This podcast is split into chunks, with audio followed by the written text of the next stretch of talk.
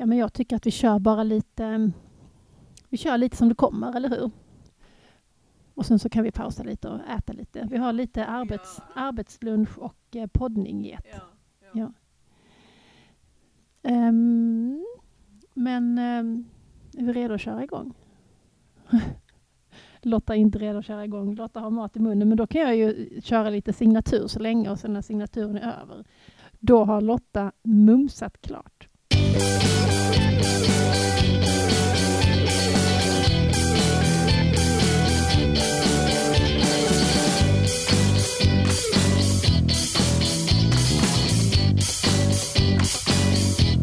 Ja, men hallå, hej och välkomna till avsnitt 53 av Flödet, en podd om skolbibliotek.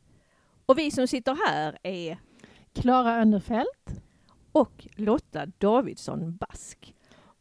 Och idag så befinner vi oss högt ovan jord, nästan uppe bland molnen. Vi har lånat eh, Spikens tonrum. Och allt är lite, lite konstigt idag för vi har inte våra egna mikrofoner. Vi var tvungna att springa ner och låna i musiksalen för våra är på vift. Så, därför är det lite puffar. Ja, vi Lite puffar. hoppas, Men vi hoppas att ljudet ändå blir okej. Ja, vi hoppas. Mm. Och så har vi eh, ju ehm, eh, lite lunch, så vi kanske måste avbryta för att tugga emellanåt. Men ehm, eh, vi har ju varit iväg på biblioteksdagarna i två dagar, så vi kände att vi ändå ville passa på att digestera detta så fort som möjligt när vi har det färskt i minnet fortfarande. Det har varit två väldigt givande dagar, eller hur Lotta? Ja, det har varit kanonbra. Och biblioteksdagarna eh, i år, 2023, gick ju av stapeln den 24 till 25 maj i Linköping. Så att vi kom ju hem igår kväll Det gjorde vi. och, och, och jag känner mig så här uppfylld och glad för, för att det var, det var jätte, jättebra. Mm. Vi var ju med förra året också och då var det också jätte, jättebra. Men det var ändå en viss skillnad, tycker jag. Ehm, dels så var det skillnad i um, själva arrangemanget. Det kändes liksom lite mer familjärt i år. Ja. Jag har funderat på det. Varför? Och en sak som... Fast vi pratade ju om det här med att förra året hade de en väldigt proffsig och väldigt, väldigt duktig konferencier. Ja, hon, Som- hon spred stjärnglans. Hon gjorde det. Hon, hon gjorde det. Men i år var det ju biblioteksföreningens egna personal som gjorde detta. Och de gjorde det med den äran, verkligen. Karin Martinsson Statin och Lisa Gemmel eh, som var konferencierer och jag tror också att det ledde till att det blev en lite mer familjär stämning på något sätt. Att det var ändå vi, vi här, vi som gör konferensen tillsammans. Ja, det var det ena. Och det andra var att det var några fler, det var fler punkter på dagordningen som var av direkt nytta för oss som bibliotekar, skolbibliotekarier, för vår profession och för de ämnena vi jobbar med i vardagen. Så det var de två sakerna som jag tänker på som stora skillnader. Men nu, nu så här eh, dagen efter att vi har kommit hem, vilket är det du tänker på först? Hmm. Vad Alltså- har fyllt dig mest? Nej, men alltså, för mig eh, har det har temat, var, tycker jag, blev bra och landade viktigt. Temat var ju öppenhet. Och då, och, men jag tycker också att det var flera, när man är på lyckad sån här konferens, det kan vara så på Bokmässan också, så märker man att flera trådar från flera olika seminarier liksom binder ihop och bildar en större helhet. Så jag tycker nog att jag kan plocka saker både från det som jag själv var med i, som handlade om UX i, i biblioteket. Eh, sen det som vi var på på eh, Stads, folkbiblioteket i Linköping som handlade om användar Att ta in, ja. Ja. ta in Hur användarnas öppna är vi synpunkter. egentligen? Ja. Ehm, ja, men också då tillsammans med eh, det här som handlade om bandbooks. Och, nej, jag tycker det var flera saker som binder ihop. Har du något som du tänker på först och Ja, främst? men jag, jag ska säga först att jag håller helt med dig att helheten blev större än alla eh, punkterna ihop. mm. det, det där att det, att det växer Mm. och, och att, att man verkligen förstår att de som har satt ihop programmet har, har tänkt till. Mm. Eh, jag, jag, jag håller också med om eh, det här eh, som vi var på på eftermiddagen eh, på eh, första dagen på Stadsbiblioteket i Linköping. Mm. Då, då hade vi möjlighet att välja eh, tre olika spår. Och då valde vi det här med, med ja, bryr vi oss om vad användarna eh, tycker. Och ska, ska vi prata lite om, ska vi börja prata lite om, om det? Jag ska bara ta fram de Ja, det kan vi göra.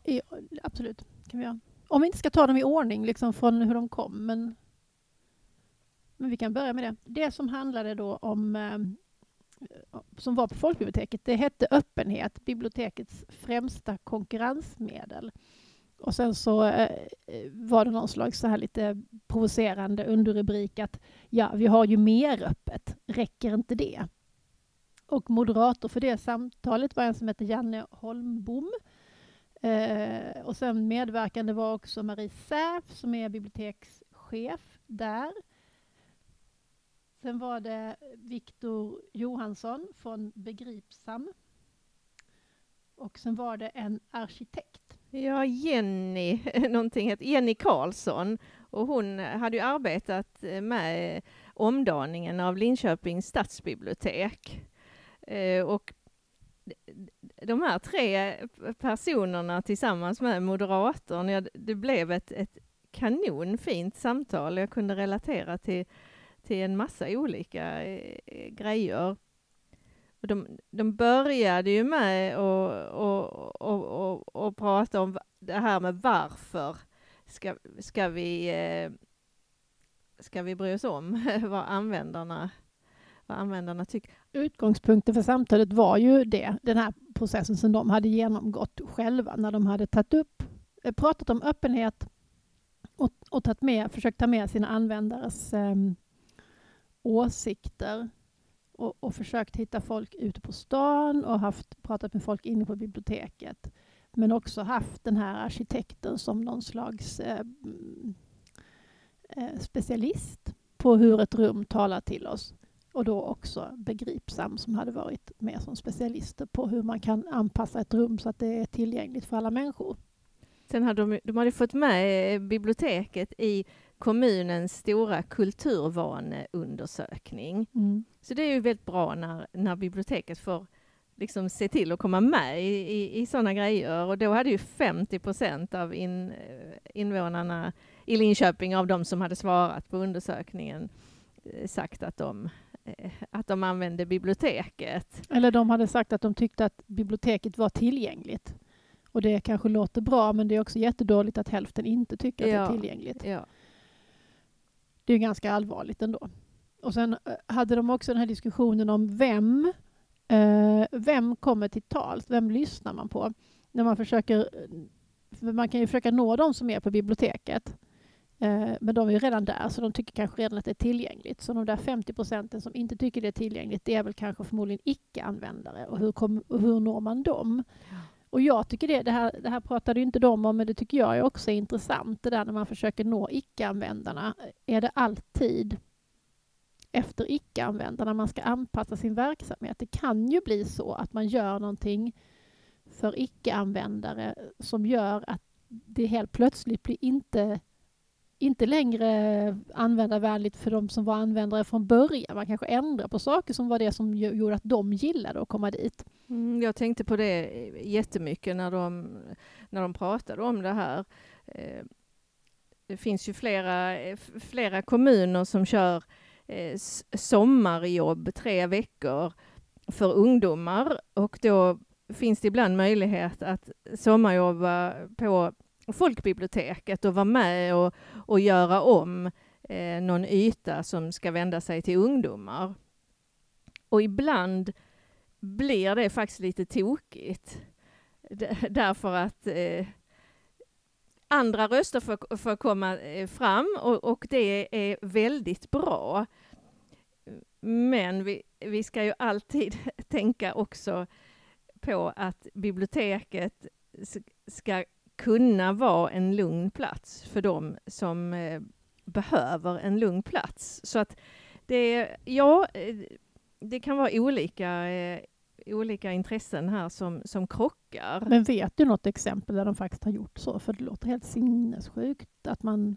Ja, liksom- men jag, jag, har själv, jag har själv varit med, eh, inte i ett sånt här sommarlovsprojekt, men när vi, gjorde, när vi hade unga gruppen på Lunds stadsbibliotek så, så ordnade vi ju fredagkvällar för ungdomar, där ungdomar själv var med och arrangerade. Och då samarbetade vi ju med fritidsgårdarna. Mm. Så att det var ju olika fritidsgårdar olika kvällar tillsammans med sina ungdomar och tillsammans med oss bibliotekarier som, som stod för programmen. Ja. Och eh, när det var någon fritidsgård så, så kom det jättemycket ungdomar och, och, och lite olika sorter och sen när det var annat så där, där det inte var förankrat, där det var liksom några få ungdomar bara så, ja, så blev det, ja, alltså det blev inte helt bra tycker jag så här i efterhand.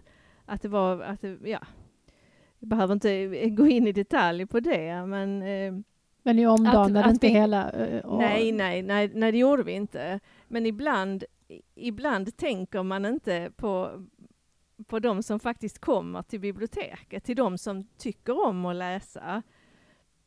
Man, Nej. ma- man måste tänka på alla. Man måste tänka på de som inte kommer och som inte tycker om att läsa. Hur, hur, kan, man, eh, hur, hur kan man vara en, eh, en inbjudande miljö för dem? Mm. Och de som inte låter sin röst höras, de måste vi kanske också värna. Det är väl Ja. lite grann poängen som Ja. vi försöker komma fram till. Ja. Och där, där, eh, där har vi också den här grejen med, med ett skolbibliotek kontra ett folkbibliotek. Mm. Att på ett folkbibliotek ska ju allt kunna hända. Mm.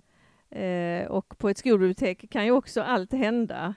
Men i, i första hand är ju ett skolbibliotek ett rum för studier. Mm. Och det, Och, det, har är vi det, pratat om många gånger Ja, här ju. och det är också det som är, om man nu ska jobba med utveckling av skolbibliotek, om man inte har en skolledning som vet vad ett skolbibliotek är, då börjar man ju redan då börjar man i fel ände. Det var det som, som Erik Haraldsson pratade om här, att då börjar man liksom på minus.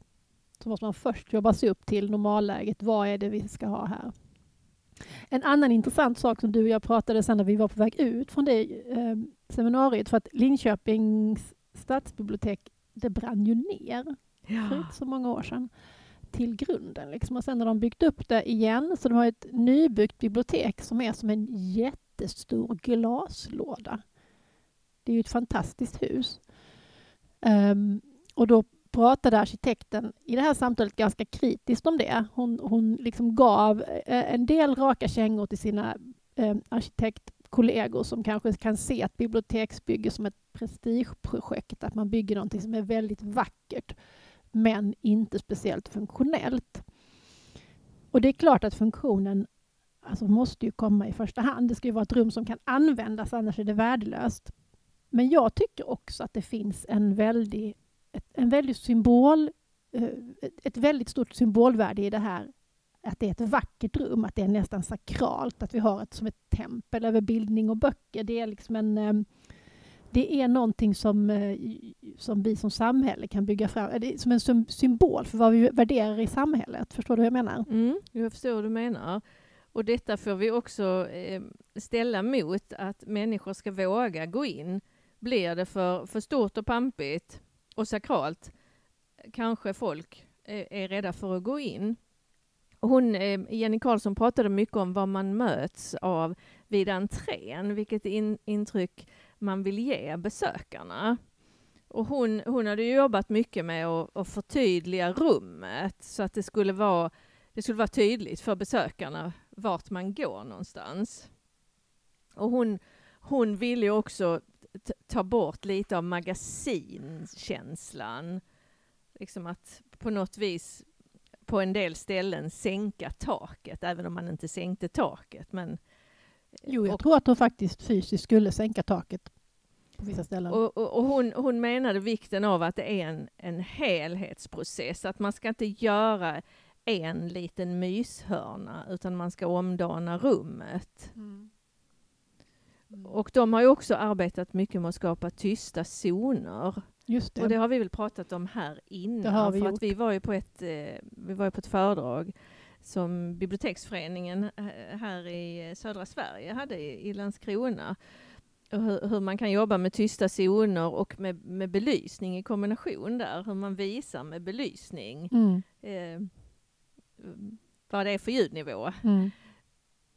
Det var också ganska roligt att han från Begripsam, han sa att det, det är ju för mycket grejer i biblioteket. Man måste gallra mer, man måste ta ut mer böcker så att, så att det finns eh, ja, min, mindre saker. Det är för mycket saker. Det är för mycket som stör i biblioteksrummet. Det måste vara enklare, färre böcker.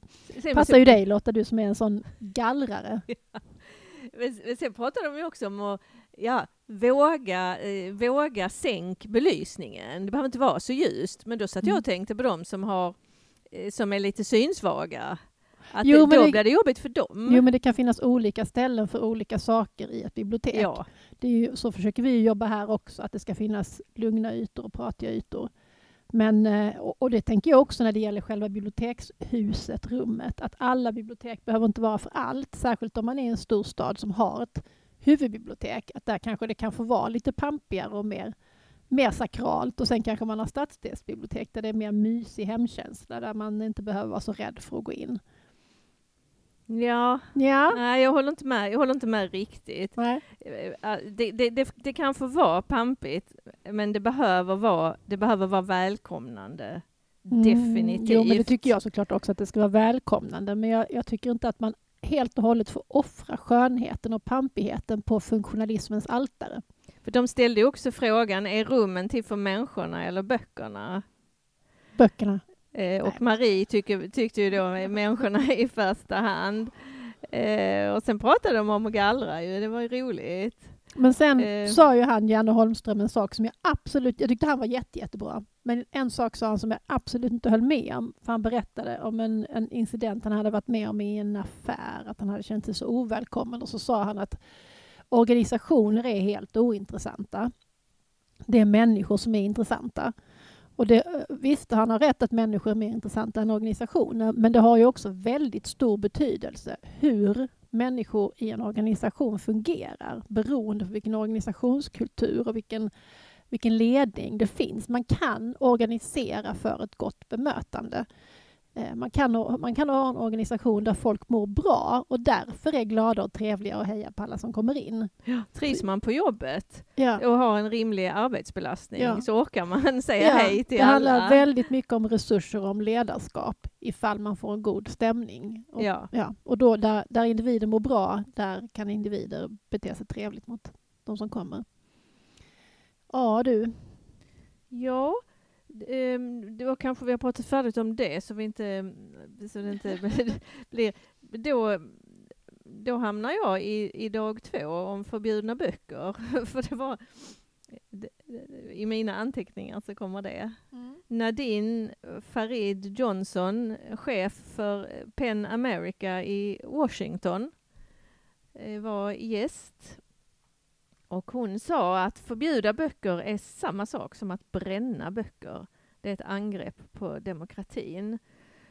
Och i USA så har man faktiskt förbjudit 2000 böcker av 1200 olika författare Eh, och ska man räkna in illustratörer och översättare så är det alltså 1500 personer som är bannade från eh, amerikanska eh, bibliotek, deras verk. Och det är 11 personer som är ansvariga för en stor del av den här rensningen. jag tror, så mycket, jag tror hon sa 60 procent. Alltså 11 personer är ansvariga för 60 procent av de här titlarna. Ja, det är möjligt. Jag hade ingen anteckning på det, Mm. men i alla fall få personer ans ansvariga för en, en, en väldigt stor del. Det är liksom, hon beskriver det som en febrig mani. Ja, och det kan räcka att boken innehåller termen Black Lives Matter. Och boken Looking for Alaska har blivit förbjuden för att den är för depressiv. Ja, det är lite sorgligt ju. Med en Ja, person som dör, det får man hålla med om. ja, Ja. men tänk om vi ska ta bort alla böcker där en person dör. Mm. Det, det är ju, ja, Bye bye världslitteraturen. ja det, det får man säga. och ja, men det, det, blev, eh, det blev väldigt bra eh, diskussioner sen, för när hon, när hon hade pratat så blev det ett samtal mellan henne och Jens Singmark som är på David Isak-biblioteket i Malmö, som är ett, ja, ett specialbibliotek. Bland annat för förbjudna de böcker. De samlar förbjudna böcker för att de ska finnas någonstans. Och de lånar också ut dem, som jag förstår det, till ja, alla som behöver dem, även om de inte bor i Sverige.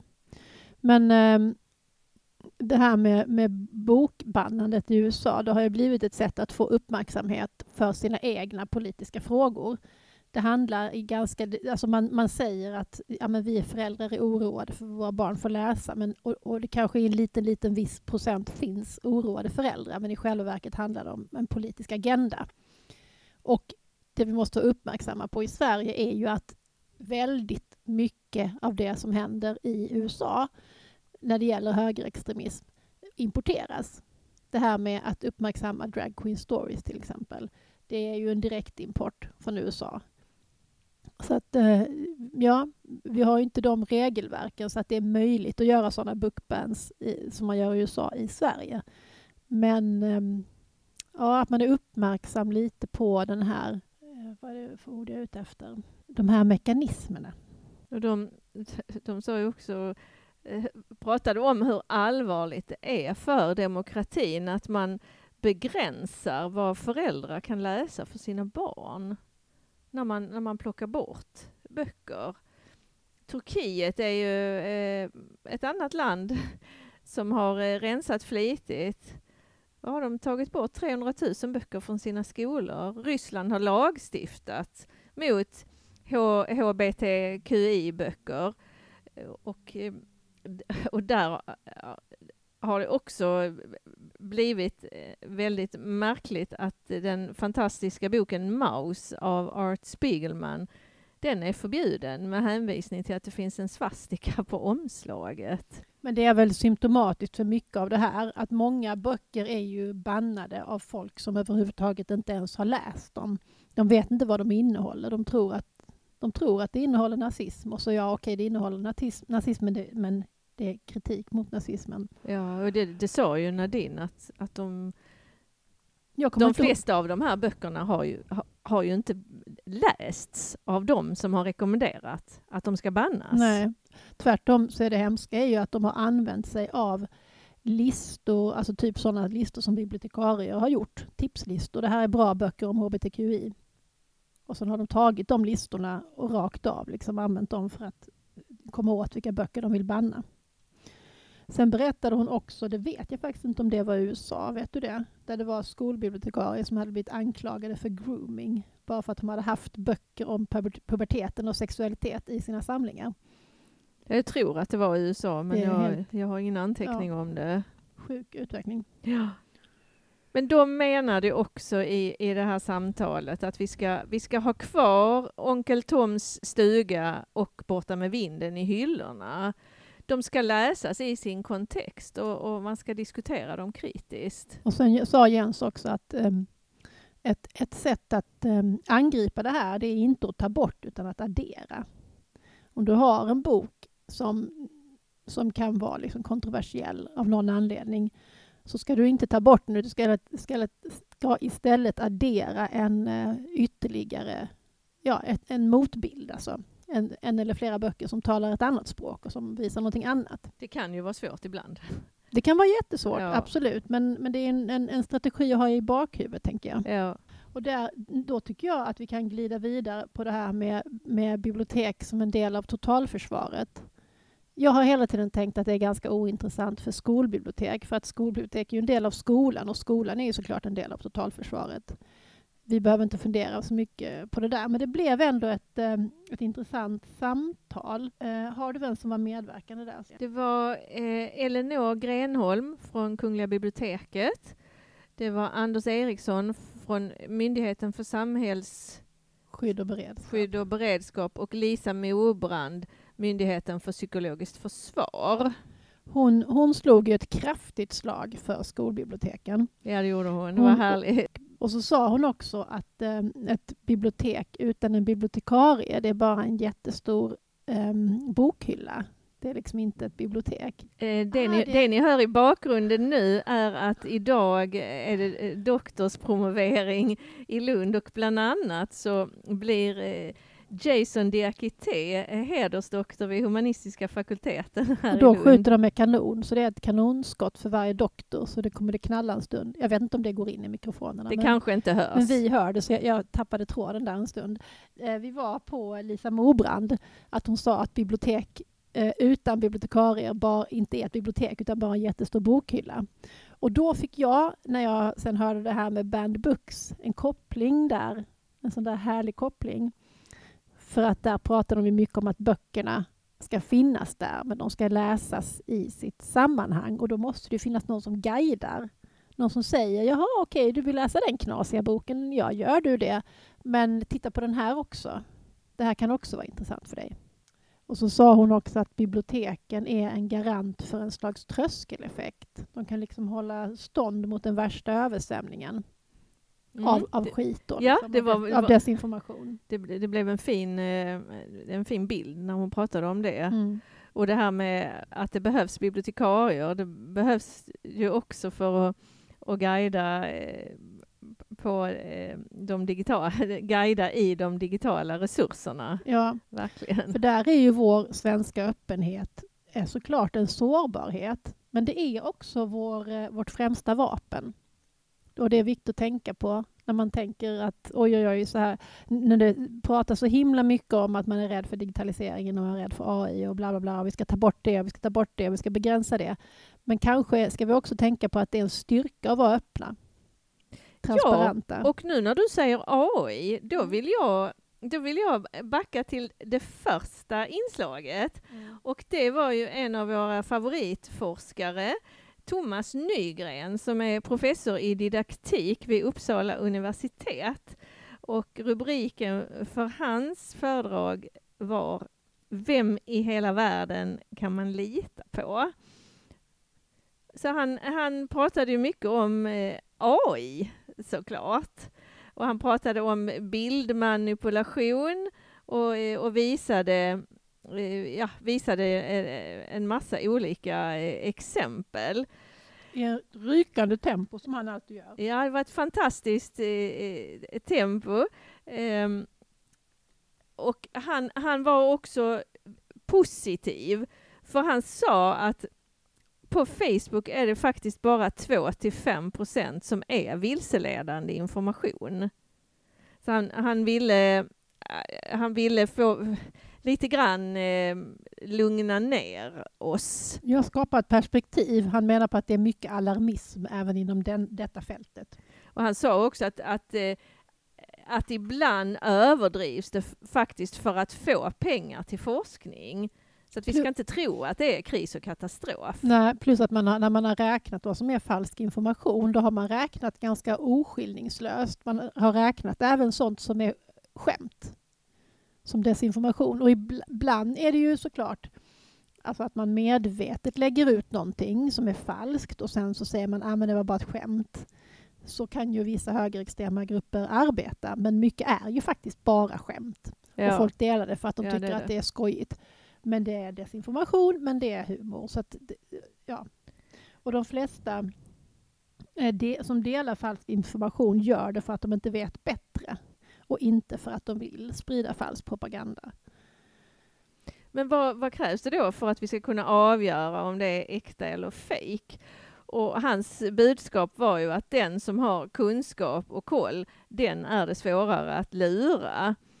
Det är en Eh, käpphäst som han har drivit länge, det här med att fa faktakunskaper, allmänbildning, bildning överlag är jätte, jätteviktigt. Och, det, och där har vi ju tur också i Sverige att vi har en hyfsat hög genomsnittlig utbildning på befolkningen. Ja, och det var ju roligt att få höra att bäst på det här, det är äldre kvinnor och sämst är yngre män som hämtar information från sociala medier. Dessutom inte bara äldre kvinnor utan det är eh, Humanister och konstvetare Ja. är bäst som du och jag Lotta. Ja, är bäst på att veta vem som ligger bakom källan. Så d- det var ju eh, underbart. Eh, sen pratar han också om att eh, källkritik är ämnesspecifik. Eller, eller ja, vi har ju pratat om det eh, tidigare här, att, eh, och det visar ju hans forskning, att, att om man lär eh, eleverna på samhällskunskapen att så här ska ni vara källkritiska och, och, titta på detta och så. Och sen ska de leta efter källor på kemin. Då tar de inte automatiskt med sig det de har lär, lärt sig på samhällskunskapen utan man behöver ha ämnesspecifik källkritik. Mm, det, jo, det är en sak att eleverna inte tar över det. Men en annan sak är att, att inom olika fack, inom naturvetenskap, inom historia, så är källkritik de facto olika saker och man, man jobbar med det på olika sätt. Så att inte bara eleverna tar inte över kunskaper i källkritik från ett ämne till ett annat. Det han visade på nu var ju att dessutom är det så att eh, lärarna pratar om olika saker när de pratar om källkritik. Lärarna inom olika ämnesområdena. Så att det är eh, det där att vi får göra det om och om igen och undervisa om källkritik i många olika ämnen. Det är beroende av flera olika orsaker. Men att det kan vara viktigt att vara tydlig med det. Att nu pratar vi om källkritik i historien. Det är inte samma sak som källkritik inom eh, något naturvetenskapligt ämne till exempel. Ja, sen var det lite så rena AI-grejer. Vad man kan tänka på i en AI-styrd värld. Ja, dels det gamla vanliga, tänk efter före. Och sen att man ska vara medveten om att AI alltid ger svar som ser bra ut men att det är fakta utan något som helst omdöme och fakta då med, med stora citationstecken för det är inte alltid fakta. De kan limma ihop två olika fakta med varandra för att det låter bra. Det är som en besserwisser en, en, en besserwisser-kille som hellre snackar för att det ska låta bra och för att man ska kunna ge svar på allt. Men, men det är liksom det kan vara helt uppåt väggarna. Han hade ju ett, ett kul exempel med, eh, med Carl von Linné om han var rasist. Och det AI insisterade ju på att han var rasist. Men Linné lämna, nämner själv aldrig ras eh, och så vidare. Men sen sa han också en, eh, en positiv sak, att unga delar ogärna falska nyheter. Unga vill inte luras, men de vill heller inte säga emot sina kompisar. Just det. Man, man, eh, den sociala grejen där, liksom, ja. om någon säger någonting eh, som man kanske egentligen inte tror på så vill man ändå inte vara den som säger fast det där är inte sant. För att det är inte så, ja, man blir kanske inte så poppis då, men hela tiden den där besserwisser-snubben som säger att det där kan inte stämma. Och sen sa han en viktig sak eh, som vi kan tänka på, vi som är skolbibliotekarier. Han sa att det är inte så lönt att berätta för eleverna hur de ska göra när de ska vara, alltså kolla en källa, utan man ska visa. Så släng ut powerpointen och in med att liksom greja direkt på datorn. Hands on. Ja, och visa hur man gör. Och det gör ju vi mycket, så det, det kändes att vi, ja, vi, gör, vi gör en hel del rätt både och. Men vi kunde bli kanske mer. Sen ville han också tipsa om eh, det här som heter Bad News Game som, som det empiriskt visar att det funkar. Man blir, får en liten vaccination mot att gå på falska nyheter när man får testa själv på riktigt. Och så berättar han också att Myndigheten för psykologiskt försvar de håller på att göra ett nytt spel som kommer att komma ut så småningom som kommer att vara ännu bättre. Så det kan man hålla ögonen öppna för. Sen avslutade han ju med ett, ett fint citat från Sidney J. Harris. Den stora faran är inte att datorerna ska börja tänka som människor, utan att människor ska börja tänka som datorer. Mm. Så det var en... Ja, mm. det var fint. Ja. Ja, det var Thomas Nygren. Ja, det var Thomas Nygren. Han pratar också mycket om källtillit faktiskt. Att ja. det är viktigt att ha källtillit. Ja, Men, det behövs i, ja, ett, i, i en demokrati. Här, och i det här snabba, föränderliga eh, ja, det händer så mycket på en gång hela tiden och vad ska man, vad ska man tänka och vad ska man lita på? Han rekommenderade också Bellingcat för att eh, titta på fejkade nyheter och så. Och så sa han att nu håller eh, Kina på att gå om Ryssland när det gäller trollfabriker, trollfabriker trollning ja. och så vidare. Så att, och de har ju sin agenda alltså. Så att det är viktigt att vi är uppmärksamma. Och det är bra att vi har sådana myndigheter som Myndigheten för psykologiskt försvar till exempel som jobbar med det. Ja, det är mycket bra. Ja, men sen tycker jag att vi kan prata om eh, Queerlit. Mm. Siska Hummelsjö, projektassistent eh, och systembibliotekarie vid Göteborgs universitet och som, har, eh, jobb, som jobbar med det här projektet Queerlit som håller på att göra en, ja, en, en databas, ja den finns ju redan, över queer-litteratur. Och det, det är ett, eh, ett projekt som startade 2020, ett projekt på eh, tre år som är finansierat av någon, någon fond. Och sen kommer den att tas över av Kvinnsam eh, som finns i Göteborg. Och det är då en, eh, det är en bibliografi, en databas, det finns en thesaurus och en hemsida. Och eh, när man har jobbat för att, eh, att få fram queer-litteratur så har man jobbat mycket med medborgarforskning. Att man har bett vanliga människor om hjälp. Att man har fått ja, tipsa både tipsa om böcker och även tipsa om vilka ämnesord man faktiskt skulle vilja söka på så att ämnesorden ska vara mer användarvänliga.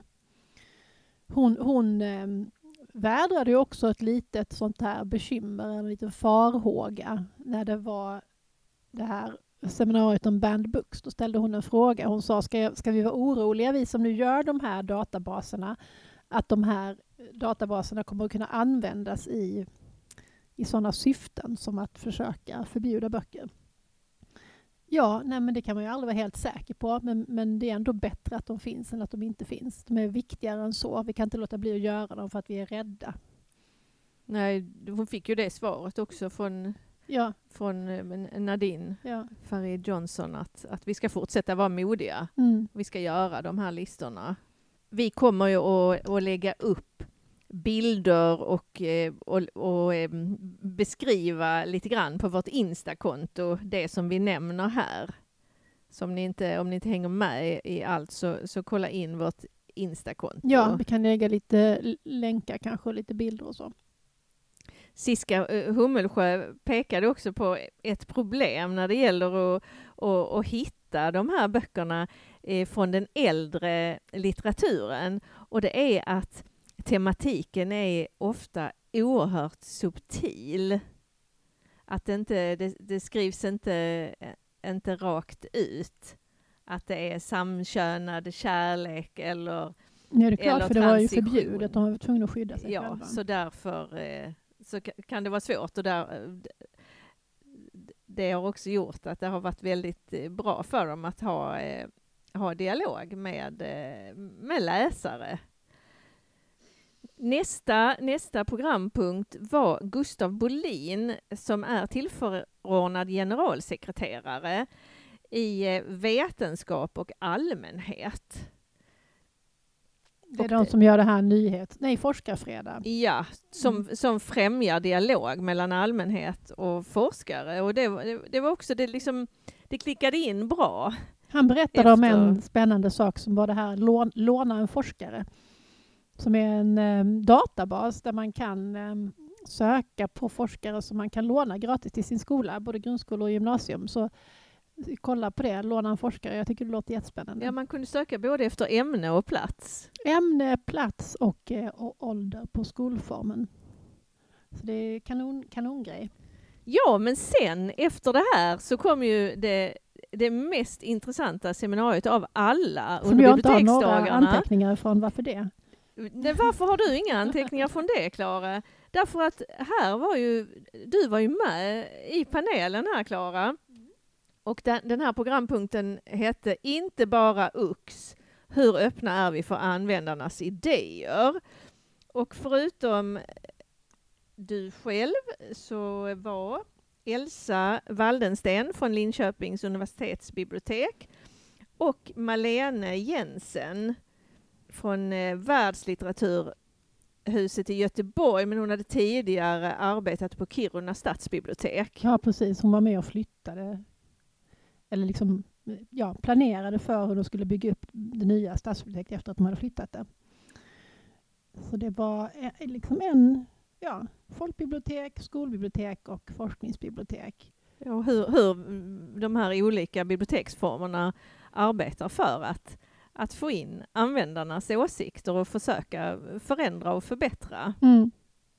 Så det var, det var superintressant. Det var bra att du tyckte det Ja. Lotta. Du hade varit med och förberett mig, eller vi hade förberett tillsammans det som jag skulle prata om där. Så, att, så att det var ju liksom lite grann joint venture, tycker jag. Men ehm, Jag tror att, att många som satt i publiken kunde känna igen sig. mm, att, att det ni pratade var, det var nära allas vår verklighet. ja.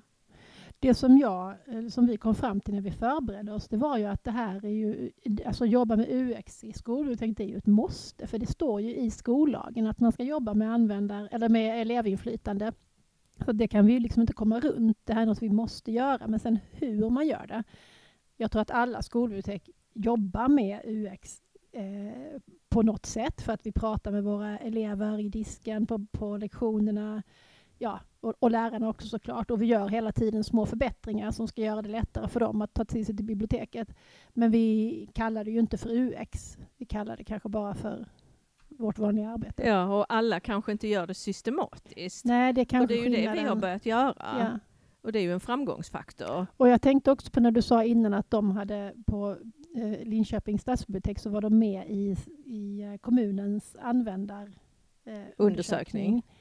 Eh, Det kämpar vi också för på skolbiblioteken, att, att skolbiblioteket ska vara med i skolans Systematiska kvalitetsarbete. Exakt, exakt. Det är lite samma sak. Kommer vi in där så kommer vi ha mycket lättare att ehm, utvecklas. Det är ett mantra. Det är ett mantra. Men Skolans systematiska kvalitetsarbete, jag säger det en gång till. Ja, men så länge vi inte är det så finns det ju också väldigt mycket vi kan göra. Och det som vi har gjort på Spiken här nu under detta året det är att vi har inhämtat elevernas åsikter på lite olika sätt. Dels har vi träffat alla elevråd och suttit ner och pratat med dem. Vi har ehm, också haft några enkäter, både kopplade till läsprojekt och Till undervisning till, un- också. Ja, till undervisning har vi också gjort det. Och sen har vi haft diskussionsgrupper också med elever efter, eh, efter vissa undervisningsmoment. Så vi har haft ja, fokusgrupper, får man väl kalla det. Sen har vi också använt vårt Instakonto, för vi har ju en fredagstävling. Så vid något tillfälle så var tävlingen att svara på en, på en användarfråga, så att säga. Eh, Det är också ett fiffigt sätt att använda en tävling. Man behöver inte ha, eh, vad heter det, den författaren eller den, den, den och den figuren eller så, utan man kan man kan använda det för att få svar på vad eleverna tycker och tänker om saker och ting och sen kan man dela ut en bok som Den, den eh, frågan som vi hade som exempel på vår poster, för vi Mm. hade ju en Ja, posterutställning. hade gjort. Eh, den, den frågan som vi hade med där, det var att vi bad eleverna att beskriva vilket som var deras favoritställe att sitta på i biblioteket. Och att de skulle också beskriva varför. Och det, och det, är, ju, det är, ju, väldigt värdefullt för oss att veta. Det som blev också väldigt fint med det var ju att det blev väldigt tydligt att våra elever har så olika önskemål. Någon vill sitta i skymundan, någon vill sitta med utsikt, någon vill eh, sitta för sig själv, någon vill sitta och samarbeta, någon vill sitta nära informationsdisken. Och det här tror jag, det var du som sa det Lotta, att det sätter ju fingret på detta med att, att våra elever är individer. Det har ju elever varit såklart i alla tider, men skolan blir ju allt mer individanpassad. Eh, all undervisning blir mer individanpassad och våra elever blir mer individuella, mindre gruppmänniskor. Och det har ju eh, en utveckling som har hållit på i många år. Men det återspeglar ju det, att alla vill ha sin lilla grej i bibblan. Och det är ju omöjligt att tillgodose allt. Men man kan ju jobba på att hitta olika typer av elever som vill ha olika typer av saker. Och, och det, det klickar ju in också i det här med tysta zoner. Att man, att man försöker skapa olika delar av, Mm. av biblioteket. Ja, Ja. Har vi något mer att säga om biblioteksdagarna? men sen åkte vi hem. Det som var det konstigaste på biblioteksdagarna, det här måste jag ändå vädra, det var middagen. Det brukar vara en festmiddag på kvällen. Och den var alltså på Flygvapenmuseet. Visst sa jag rätt nu Lotta? Ja, flygvapenmuseum utanför Linköping. Ja. Så att där, mitt bland stridsflygplan och missiler och, och grejer, så skulle vi stå mingla och ha det trevligt och ta en liten öl eller ett glas vin. Eh, jag tycker att det var apart. Jag tycker det var, jag tycker det var konstigt. Jag tycker inte att det var ett lämpligt ställe för en fest. Nej, det var faktiskt väldigt, väldigt konstigt. Och sen när vi åt så, så fick vi ju gå och sätta oss i de här olika uppbyggda miljöerna. Så du och jag hamnade ju i ett 60-tals vardagsrum. Där det var blodspillan på väggen. Det- Och det var en, en radioapparat i en hörna och där var det utsändningar om Vietnamkriget. Och där satt vi och käkade. Och ett annat rum där folk satt åt så var det liksom missiler eller vad det nu kallas som stack upp bomber kanske från USA på ena sidan. Så man satt mellan bomber från USA och bomber från Sovjetunionen och så var det flimrande bilder från eh, något krig på väggen. Ja, Mm. alltså, ja, alltså sånt här museum måste ju få lov att finnas men att, att man utan att kunna välja det ja, man kan ju välja att avstå från festmiddagen såklart, men man, att man trigger warning liksom. Men man vet inte vad folk har med i sitt bagage. Jag som inte har något sådant bagage tyckte ändå att det var lite obehagligt. Och för de som har ett bagage, det kan ju finnas människor som jobbar på bibliotek som har väldigt tråkiga minnen från krig av sig själva eller från någon i sin familj. Och som då ska ha en rolig kväll bland vapnen. Det var knasigt. Det var knasigt.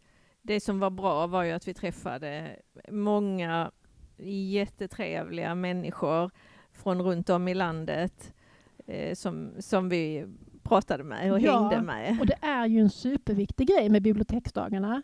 Att, att man får göra det. Det är ju en av de viktigaste grejerna. Och det, förutom nu att det var ett knasigt ställe de hade valt, så tycker jag att de verkligen slog vakt om att ta tillvara på det här.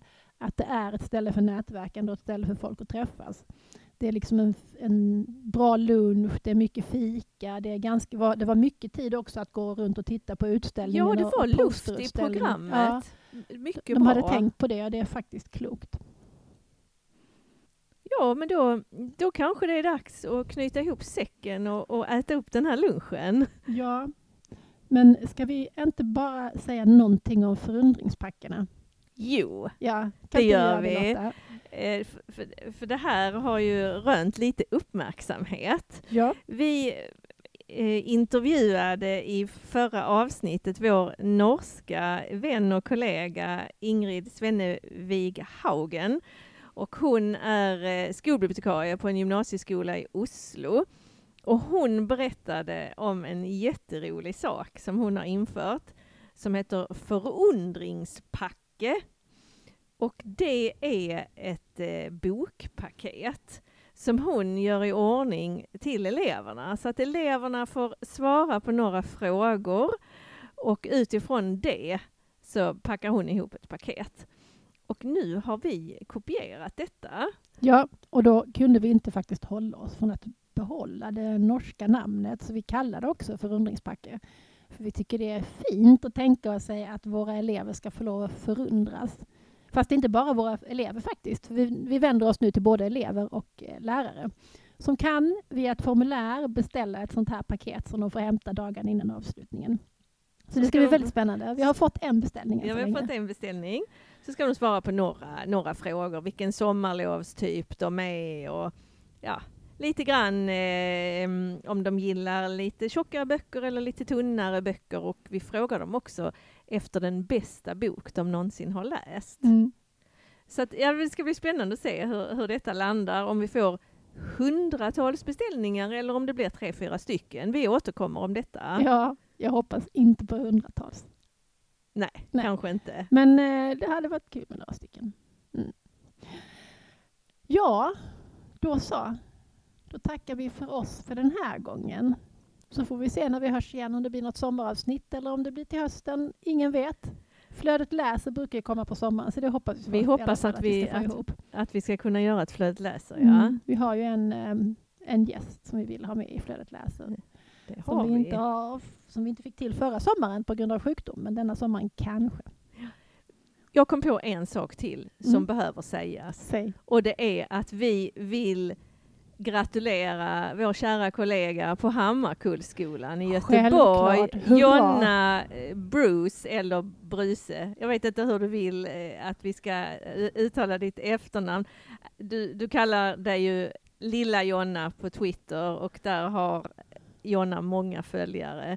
Grattis för Jonna har fått Svenska Akademins skolbibliotekariepris. Så värt och vi är jätte, jätteglada för din skull och för Hammarkulleskolans skull. Så, då så. Tack eh, Klara Tack Lotta! och tack rektor Torbjörn för den fina gingen som kommer nu. Yes, vi hörs. Hej då! Hej då!